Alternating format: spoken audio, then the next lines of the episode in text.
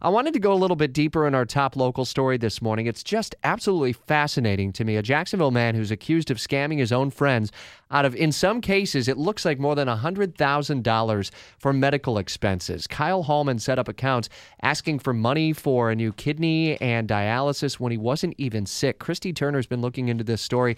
We had some uh, really interesting information just come to light over the last uh, couple of days or so. Fascinating story. Yeah, the story continues to just get more bizarre as we continue to delve into this a little deeper. And he may not have been sick, but victims say his actions were. They were just trying to support a man they believed was in desperate need of their help. And now we're learning his reach stretched all the way to Canada, where a woman says she was tricked into giving him money.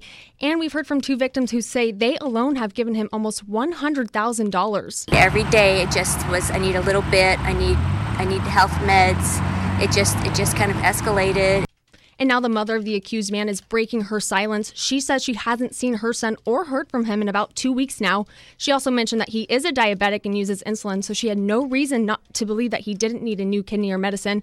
Police reports have been filed with JSO, and we've reached out to them to see if he could potentially face criminal charges once they find him. So he's not been seen or any or heard from what in a couple of weeks, according to his mom. That's correct. Wow, that's amazing. And and as we heard from uh, one of the uh, alleged victims, again, uh, he's not been charged with a crime just yet. A woman from Canada said that she gave Hallman some seventy thousand dollars. She thought that he was her boyfriend. She said she thought she'd found the love of her life and she had to get a second job to try to pay her mortgage.